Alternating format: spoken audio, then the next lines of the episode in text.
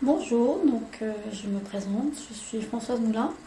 Donc je vais m'occuper de la partie juridique de la gouvernance et on va donc commencer la première partie de ce module euh, consacré à la société et ses actionnaires. Euh, pourquoi ce thème? On sait que dans la vision anglo-saxonne de la gouvernance, l'actionnaire est présenté d'une manière très particulière puisque il est considéré comme un investisseur. Euh, et cela donne donc euh, une, vision très particulière de la société. Euh, l'actionnaire qui a placé son argent dans la société attend une rentabilité financière et donc la société est là et les dirigeants notamment pour procurer à l'actionnaire la rentabilité qu'il attend. Cette vision très financière de l'actionnaire euh, ne correspond pas du tout à la réalité juridique parce que en droit, euh, l'actionnaire n'est pas seulement un investisseur, euh, l'actionnaire dispose de prérogatives, alors qui sont de différentes natures, on verra ça un peu plus en détail après.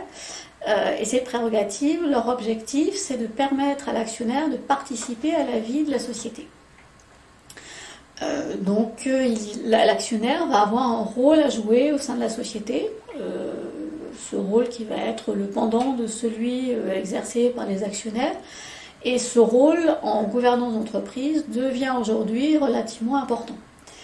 Donc on va s'interroger dans un premier temps, donc ce sera l'objet des deux premiers modules qui auront une couleur très juridique. Euh, sur bah, justement ces prérogatives de l'actionnaire euh, et son rôle dans la société. Donc comment est-ce que l'actionnaire participe à la vie de la société, à la vie sociale? Euh, Pour l'essentiel, cette participation, elle se fait au cours des assemblées générales. donc ce sera l'objet d'un premier thème, les assemblées générales, à quoi elles servent, comment elles se déroulent, etc. Euh, le rôle de l'actionnaire ne se limite pas à ces assemblées. L'actionnaire dispose aussi de prérogatives qui vont lui permettre de participer à la vie sociale hors euh, des assemblées générales. Donc ce sera le deuxième point qu'on verra dans, ce, dans, cette première partie.